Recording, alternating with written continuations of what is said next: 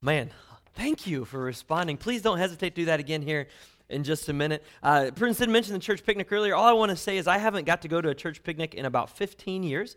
Um, like I said, the kid, they, it might have been longer than that because I think we stopped doing it at the church I grew up in before uh, we, we moved into the world of ministry. And so uh, it would be really sad if we went tonight and you weren't there. It really would. So we want you to be there hanging out with us. I know I keep mentioning this, but uh, I thought um, that God is God is leaving the door wide open for people to go to Poland, and so um, all we need is two folks to join us, and it's a go, um, and we're ready. And the airfare dropped three hundred dollars this week um, back down to below what it was in July whenever I first look at it. And so uh, we want to keep leaving, leaving that door open because somebody's supposed to go. I know they are. Um, God wouldn't keep doing these things. And I know that's not a normal thing around here, um, doing things short notice like that, even doing those things at all, quite honestly, aren't things that have been done here in the past. But, church, we got to be a sending church. We can't be a sitting church. It's a big difference between those two words. So please consider that. Um, consider that. Uh, lastly, um, just help in general. And uh, she mentioned it in the tech booth, but uh, downstairs with our kids, uh, loving on our kids downstairs, um, we just need volunteers. The church is a non for profit organization. We run almost wholly on volunteers, and we need folks to step up and be a part of that. And I know for me, um, you know, my, my world growing up, um, we went to, to first service a lot of times, and then we'd serve or go to Sunday school during second service, and then guess what we did? Served and or went to third service, second service. At the end of we, three times, we went to church all in the same morning just what we did because we loved being in the house of God. We loved helping people. We loved teaching people. We loved worshiping God. And we got to have that mentality when we come and gather together. And it's just such an exciting thing. Well, along with that, um, thank you for bringing in all those Forest Park donations. Uh, what a blessing that's going to be. Those teachers don't even know if the teachers really know that they're coming. And so that's an even better part to it. Watch for new opportunities. I talked with uh, Kaylee, the secretary there this week. We got a really fun thing that we're planning. Um, and we're going to need about 10 to 15 of you that have the opportunity to do it. All right, so I am super duper excited about this message this morning. But before we get to it, I'm going to do something that's not in the script that no one in the room knows about but me. Um, and that's this. Uh, some of you are probably aware, if you're alive, of the events of last weekend and, and these events that just keep happening in our culture.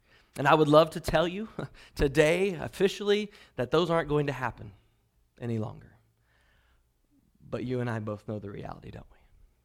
And so you heard debated the entire week every possible thing under the sun some good ideas, some really, really bad ideas, some terrible ideas, arguments, fights, you name it. And it just got me to thinking okay, church, what on earth could we do? And I, I really only came to one conclusion initially, and that's this. So if you're able, if you're able, please do not feel bad if you are not. Please do not feel bad if you are not. If you are able, we're going to take a moment, and all of us in the room that are able are going to go to our knees and do the thing we can do, the biggest, the greatest thing we can do in this situation. So if you join me, I'm going to do the same thing up here. And I'll just lead us in a prayer. I'll give you guys a moment to pray as well for the families, the victims, uh, how many people, not just from this last weekend, but in general across the world. Um, this is a broken, broken place. So let's pray, church. Father God, as we, your people, bow humbly before you. Father, this isn't the last thing we can do. Father, this is the first thing we should do. Some, some in the room can imagine the grief and the families and the lives of those who have been tragically killed across the entire country, not just in the big events, but Father, in, in the small things that have happened from car accidents to simple murders, to these large acts of violence, to wars across the globe, to those being persecuted for their faith, their skin color, their religion. Father, this is the world in which we live, a world that needs you. Father, it's easy to have sympathy, compassion for those that have lost loved ones, but Father, you don't call us to just have compassion and love for those Father, the ones who commit these atrocities, Father, you call us to love them, to even forgive them. I pray that as a church we become an even greater praying church, Father, that will lead us in your direction every single time. that we can put away all of our personal feelings, our, our political views, uh, everything. Just put those aside and focus on you and your word. Father, your compassion and your love and your mercy for people.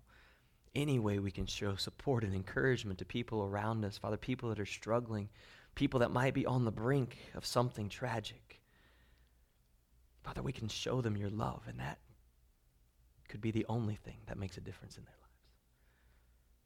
Father, be with us as a nation moving forward. Let those in our midst, Father, not just those in this building, but those across this country right now that are worshiping you, that are singing songs to you, that are studying your word, that are bowing their heads in prayer, Father, be with all of those people and unite us together to be that force of love in this world that is so desperately needed. Father, we love you. We can't imagine how fortunate we are to be able to speak to you in this way. What a blessing. It's in Jesus' name we pray. Amen.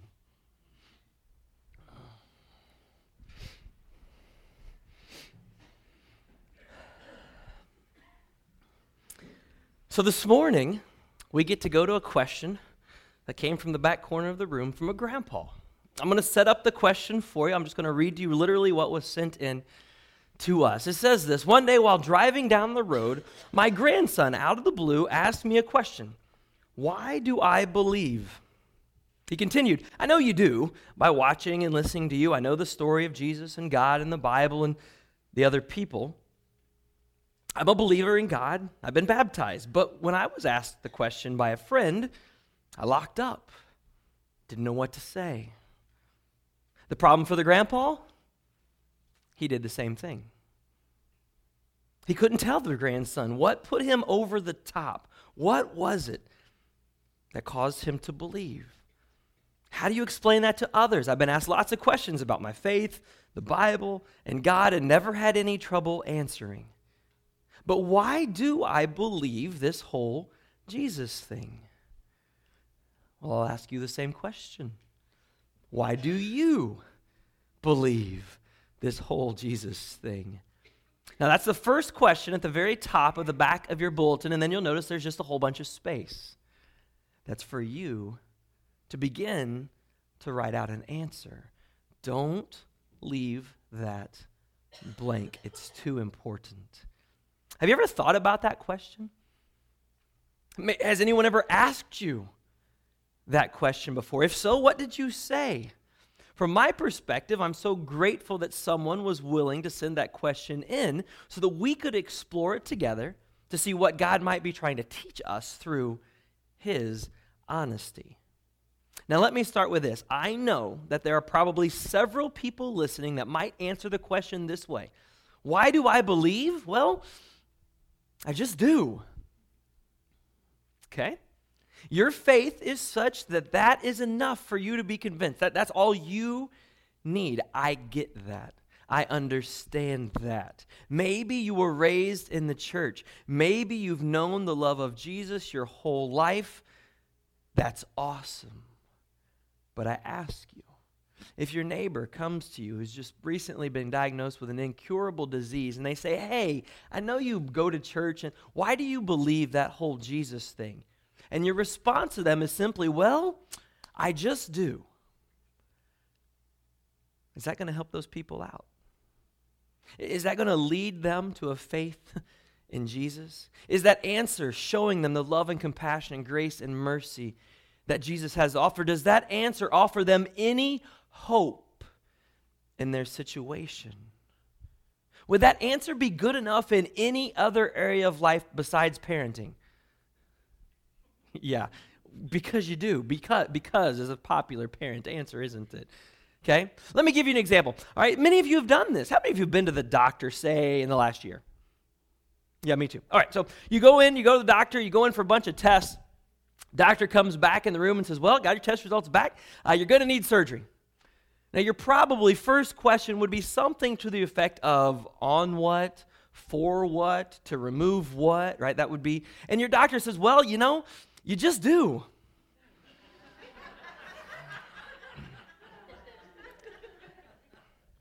Might I suggest, if that ever occurs in your life, find a new doctor. Just saying, just throwing it out there. You see, that answer really doesn't work, does it? Especially if not something as serious as your life. Does it? If your answer in belief is, I just do, that might be fine for you. But the reality is you've been given something greater. Paul tells us in 2 Corinthians chapter 5, we studied this several weeks ago, that he has given us his ministry. God has given us his ministry of reconciliation. We are now responsible to share that with others. We are Christ's ambassadors, as if he is making his appeal through each and every one of us, because he is. One of my favorite passages in all the Bible, and before some of you go, now wait a minute, Pastor, you said a few weeks ago you didn't have a favorite passage. I did say that, but I do have some that are always in the top five, and this is one of it. 1 Peter chapter 3, verses 15 and 16. Absolutely one of my favorite passages. When I began to prepare for this message, asking God, God, what direction do we go? What can I use? The first, the very first thing that popped into my brain was this passage. And I was excited. I was like, I love that passage. That's awesome, Jesus. And so I immediately stuck it in here. Now, here's the problem with this passage this passage doesn't answer the question we're asking today at all. But it absolutely tells us that we have to have an answer to this question. There is no exception. Now, these are the words of Peter. Don't forget who Peter is. If you don't remember, I'll share it with you here in a moment. But don't forget about Peter and his relationship and everything he went through in, with Jesus during their time together. 1 Peter chapter 3, verse 15. But in your hearts set apart Christ as Lord. And always, always, always be prepared to give an answer to anyone who asks you for the hope that you have. I think that's pretty clear. And then he goes on, and he doesn't say shout it at them, yell it at them, criticize them, put them down for not having faith. No, he says do so with gentleness and respect. I think it's pretty clear that we're supposed to have an answer. Now, if you don't know a lot about Peter, let me remind you just very briefly that Peter was one of Jesus' closest friends. He was the leader, the most outspoken of the disciples, the one even the disciples went to with their questions for Jesus. And on the night where Jesus was betrayed and illegally tried, he was asked, Are you with Jesus? Are you one of his followers? To which he replied three times, Absolutely not. I never knew the man. Do you think maybe when Peter wrote this verse, that image might have possibly flashed before his brain? You see, because Peter didn't just know, uh, Peter just did not have an answer, he absolutely gave the wrong one. And so he leaves us with some words to inspire us and encouragement in spite of his failure but in your heart set apart or revere Christ as Lord. And always be prepared to give an answer to anyone who asks you for the hope that you have. But be careful. Do so with gentleness and respect. We have to be prepared to give an answer. We must. God just might use your answer to that question to change someone's eternity. Eternity. A couple weeks ago, I threw out the opportunity for people, if they wished, to be a part of a class with me.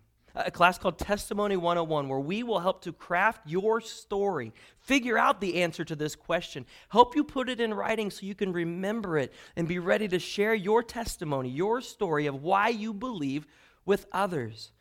I was so encouraged this week. I got a phone call from a couple that recently started attending here and said, Hey, we would love for you to offer that. And I said, Oh, Someone was listening. Yay. I'm offering that same opportunity again today. Email me right now. Take out your phone, Chris, K R I S S, at bccbrazil.org.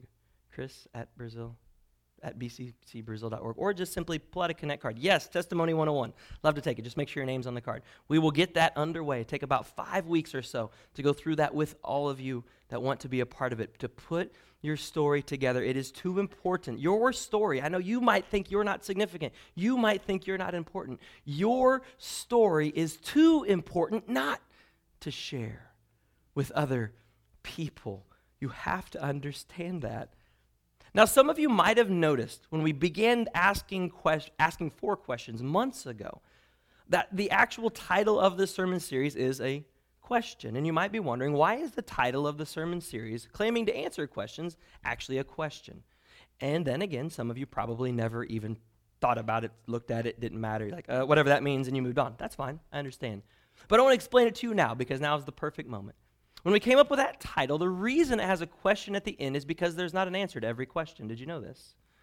There's simply not an answer to every question. As a matter of fact, there's not even an answer in the Bible to every single question that exists known to mankind. Now, hold on, Pastor. Did you just say that all the answers aren't in the Bible? Well, kind of, yeah. But before you take that out of context and throw me out of here, understand this God has an answer to every question any human being could ever even dream up, period. The Bible is the inspired word of God, and it contains many, many, many of those answers. The Bible tells us about God, His Son, His Spirit. The Bible shares with us the story of Jesus, His life, His ministry, His teachings, His death, burial, and resurrection. And you know what? Some of those events, some of those teachings, some of those words could have been the thing that led you to Jesus, and that is incredible. Some of those events might be why you believe. But none of the authors claim that the scriptures tell us why you and I believe. They couldn't. They don't know us. They don't know our lives and how we've learned and when we grew up and how we grew up and what we've been taught. They don't know what it is that put you over the top. Only you do. So hopefully you see our dilemma. I can't show you book, chapter, verse of why you believe. I, I simply can't do that. That's up to you to decide. So here's what we've done. I've taken a couple different things that I'm going to share with you. First of all, I'm going to give you a few possible roads to travel down as potential things that maybe were what set you over the top. I'm also going to share with you the story of an individual in Scripture who absolutely had a moment when he became a follower of Jesus. It's blatantly obvious. If you've studied, well, reasons to believe, but Paul gives us the very beginning, which is awesome. This verse is so cool for a lot of reasons, but I'll give you one. It comes from the book of Romans, chapter 1, beginning in verse 20 is where it starts. And Paul records these words Since the creation of the world, God's invisible qualities, the eternal power and divine nature, have been clearly seen being understood from what has been made, so that people are without excuse. Now, this is awesome for us. Why? Because the burden of proof isn't on us, it's not ours. God has already firmly established his existence so that man is without excuse. He's now just simply using us to connect man with him. Now, for me personally, if you've studied and been fascinated by creation, there's more than enough evidence for you to believe in a God that created it. If you've ever studied the human body, it is impossible not to be mesmerized by the complexity of all of its functions, the abilities we have to grow, to develop, to learn, to heal, it's incredible. The emotional bonds, the nature of feelings, and the role they play in our lives. We have to consider that these functions all came from somewhere. It's a natural process, absolutely. It's so natural we were made in the image of our Creator and we share many of His characteristics and attributes. If you're a student of science, when you begin to study the laws of the universe and everything that holds everything together and makes this thing work. It is hard, very hard, to get to a place where you can believe that that all happened by accident. It is. Scientists themselves will confess most of the time it's scientifically impossible for those things to happen by chance. Less pointing a person to a point of faith. If you're an intellectual and you're captivated by thought, and reason, and you begin to realize that you, a human being, are the only thing on the planet that contains these abilities, these critical thinking skills. You have to wonder why. There's so many other avenues to explore that all end up pointing to God. But here's the thing that's not enough to end with. If that is what pulled you in, even if that's what put you over the top, in order to believe in Jesus, it should naturally lead you to a place where you want to discover more about this God, more about who He is, more about why He created, more importantly, why did He create you? Because when you discover the God, man, Jesus, and you learn of His decision to come for you, and you learn what His intentional decision cost Him, and you learn of His death, and you learn of His life, you're now left with a decision to accept Jesus and believe or deny him completely. Maybe the physical world, let's be honest, some of you, you really don't care. I understand that. I know a lot of people like that. Maybe you were convinced by the words in Scripture themselves, and that is awesome. Maybe the historical evidence of Jesus is enough for you to believe. It was just too much for you to ignore. There's all kinds of great resources in today's world for to make that argument, that form of apologetics. Simple books like The Case for Christ by Lee Strobel. It's a very small book. It's very well written, tells you a lot about why he came to faith in Christ and might be evidence for you as well. There's empirical proof of his existence, of what he did, and what he said, even proof of his followers, the authenticity of his teachings, the instructions of other men, such as Paul and the other disciples, proven time and time and time again to be real people that really existed. And so, this small movement of just a few men in a very small province of the Roman Empire continues to change the entire world. Maybe those realities brought you to a point of faith. But again, those realities shouldn't leave you content. You should never be satisfied with those kinds of things. You should be pushed to want to discover more, to learn more. When you're studying the words of Jesus and those that have fully committed their lives to Him, have you ever stopped back, step back, and asked the question, How do those people live like that? I want to be like that. How do I become more like Jesus? How do I find the peace and contentment in my own life. Maybe the historical content of the Bible, literally, even the Old Testament, is enough for you. I've shared with you before. I'll share it again when crazy things are discovered. I love it when we see in the news these crazy discoveries. Just about three weeks ago, they discovered the ancient city of Ziklag, a, city the world didn't think existed, but is recorded in God's word. It's recorded specifically in mention of David. David fled to the Philistine city of Ziklag to hide from Saul as he was being persecuted. Up to this point, the city didn't exist until just a few weeks ago. I love it when those things happen. I'm like, yeah, of course it exists. It's in the Bible. It's true. I know that. Why don't you? Right? If you followed last week, there was an example. They think they've discovered this ancient church, the Church of the Apostles, which is supposedly built on the house of Andrew and Peter.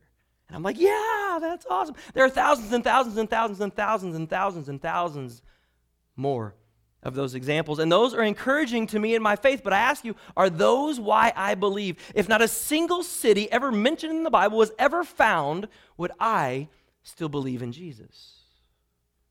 Would you? Because here's the thing those people that don't believe in Jesus right now, does the fact that we dug up some stuff and found an old city mean anything to them at all? No, is the correct answer. They don't care if the city was mentioned in a book written 2,000 years ago. It doesn't matter to them.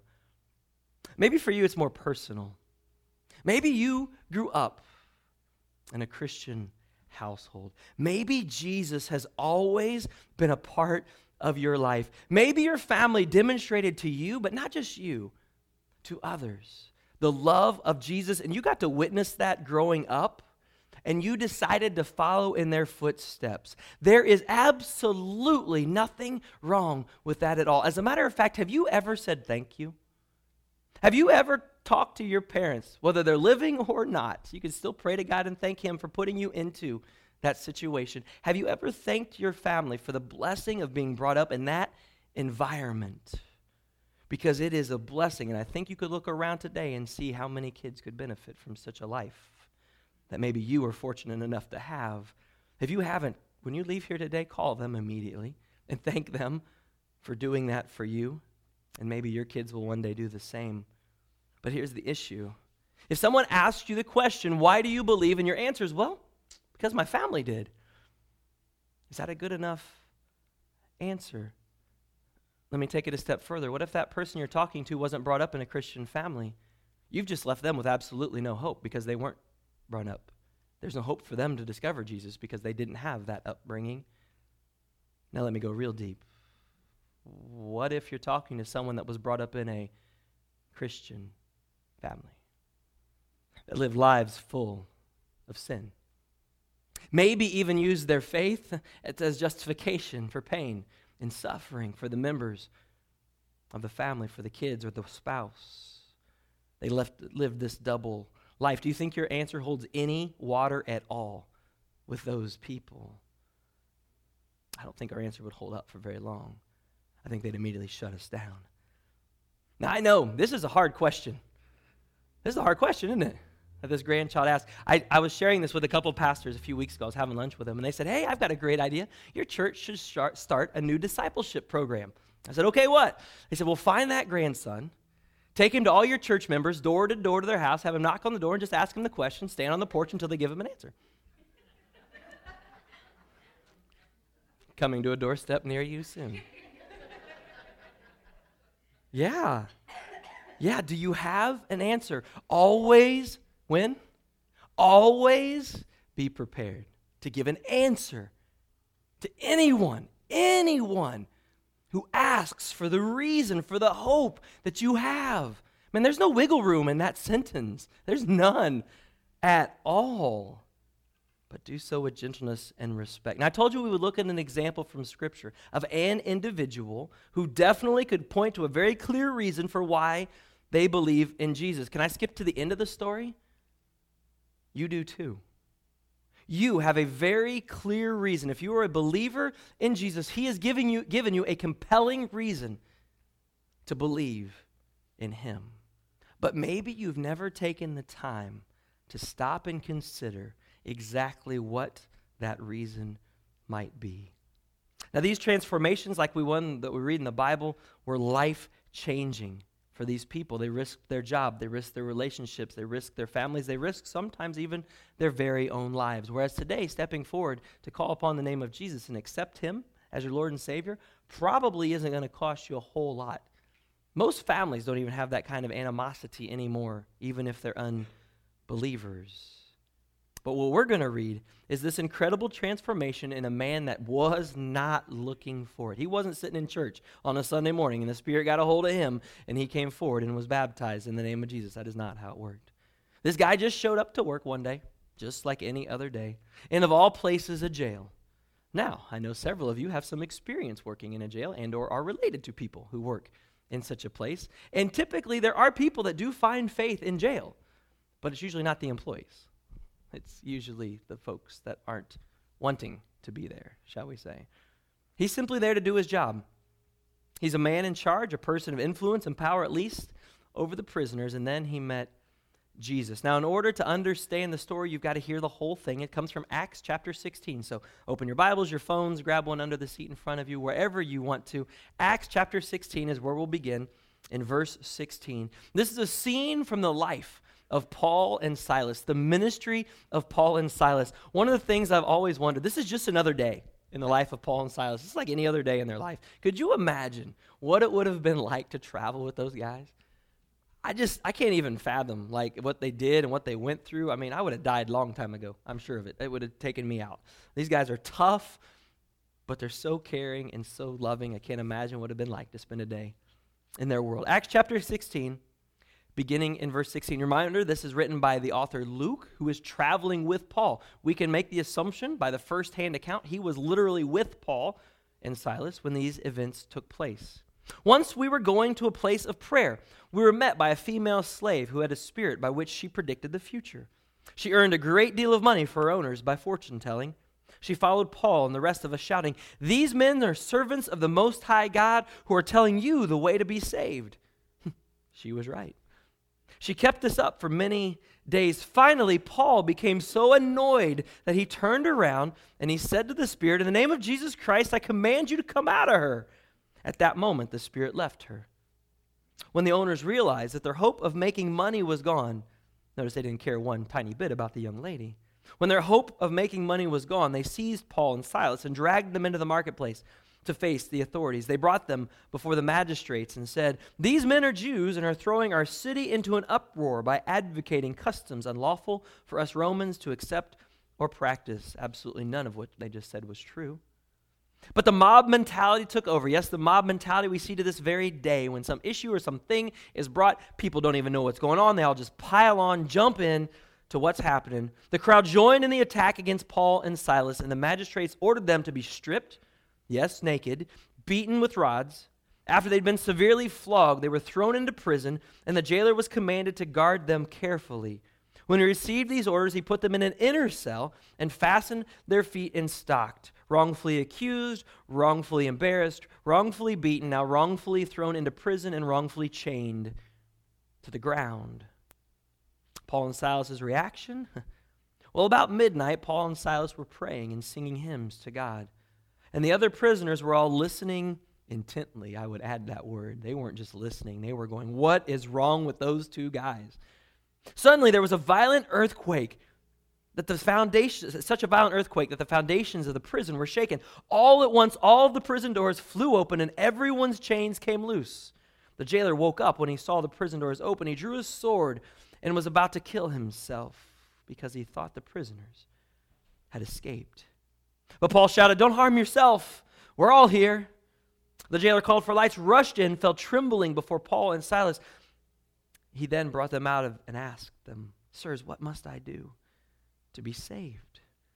They replied, Believe in the Lord Jesus, and you will be saved, you and your household. Then they spoke the word of the Lord to him and to all the others in his household. And at that hour of the night, the jailer took them, washed their wounds. Then immediately he and his whole household were baptized. The jailer brought them into his house and set a meal before him. He was filled with joy because he had come to believe in God, he and his whole household.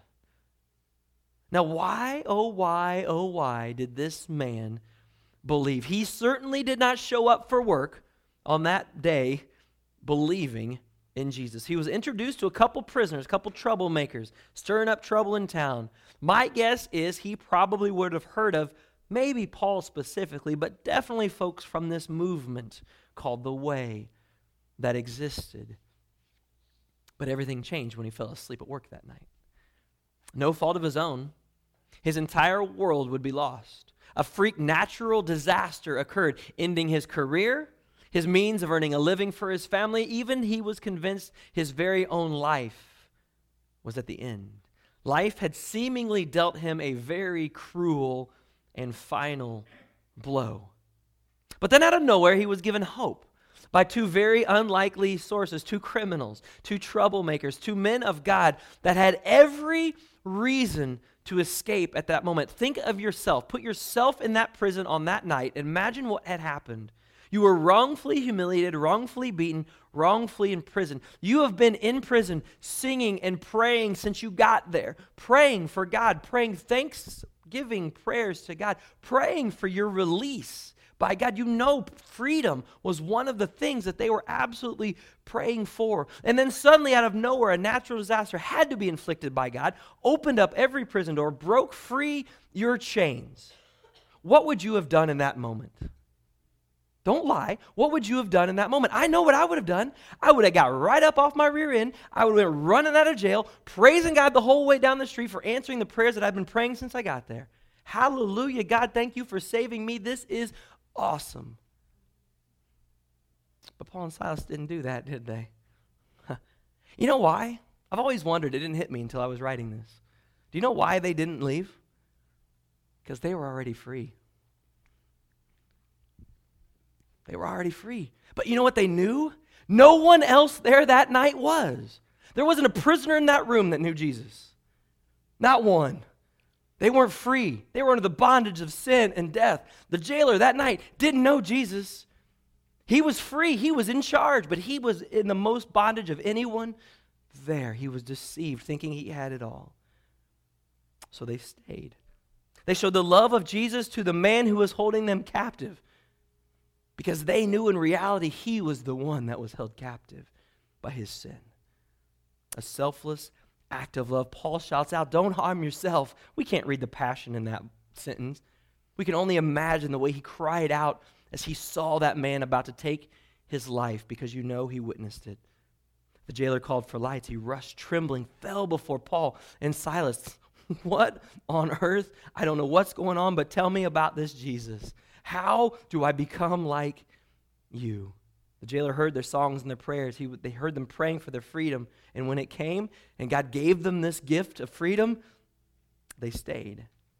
And instead, they saved his reputation. They saved his career. They even saved his very own life. He brought them out, cared to their wounds. Paul and Silas shared the entire gospel message to him and his family. They immediately were baptized and saved.